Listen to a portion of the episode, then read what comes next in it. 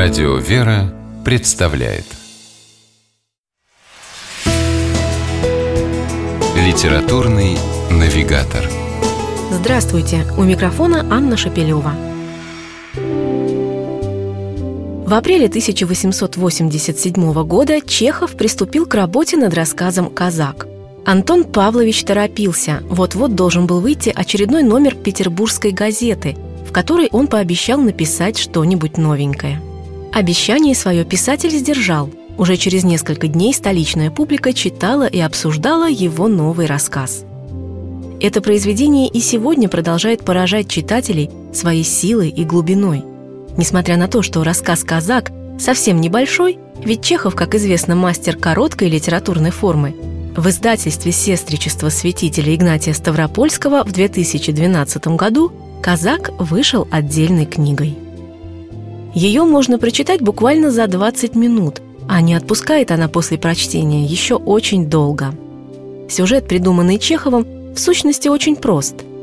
Герой рассказа по имени Максим Горчаков ранним утром в праздник Светлого Христова Воскресения вместе с молодой женой возвращается к себе на хутор после ночной пасхальной службы. По дороге они встречают казака, понуро сидящего на земле. Казак говорит им, что заболел в пути – что ехать дальше нет сил. А когда узнает, что Максим с женой были в церкви, просит у них маленький кусочек освященного кулича.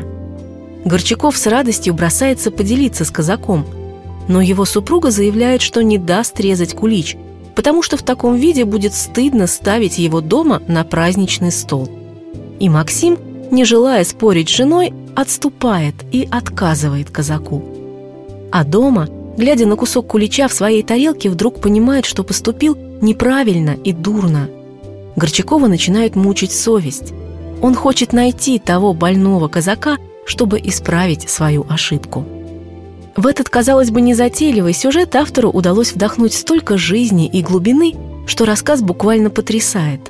Чехов с поразительной тонкостью передает атмосферу с помощью штрихов и деталей. Так, например, начало рассказа дышит праздником – Герою все вокруг кажется светлым. Его радует и золотое утреннее солнце, и молодая зеленая трава, и даже скрипучая повозка, в которой он едет.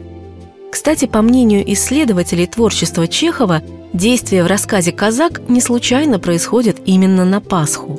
В день, когда совершилось высшее милосердие, и сам Бог отдал себя в жертву, чтобы даровать людям вечную жизнь.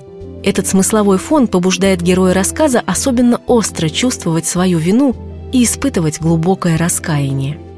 Чехов оставляет финал открытым. И мы вполне можем надеяться, что главный герой рано или поздно найдет своего казака и попросит у него прощения. А может быть, будет милосердным к другим, тем, кто рядом и тоже нуждается в помощи. Прочитав рассказ Чехова «Казак», очень хочется оглянуться вокруг и найти таких людей – с вами была программа «Литературный навигатор» и ее ведущая Анна Шапилева. Держитесь правильного литературного курса.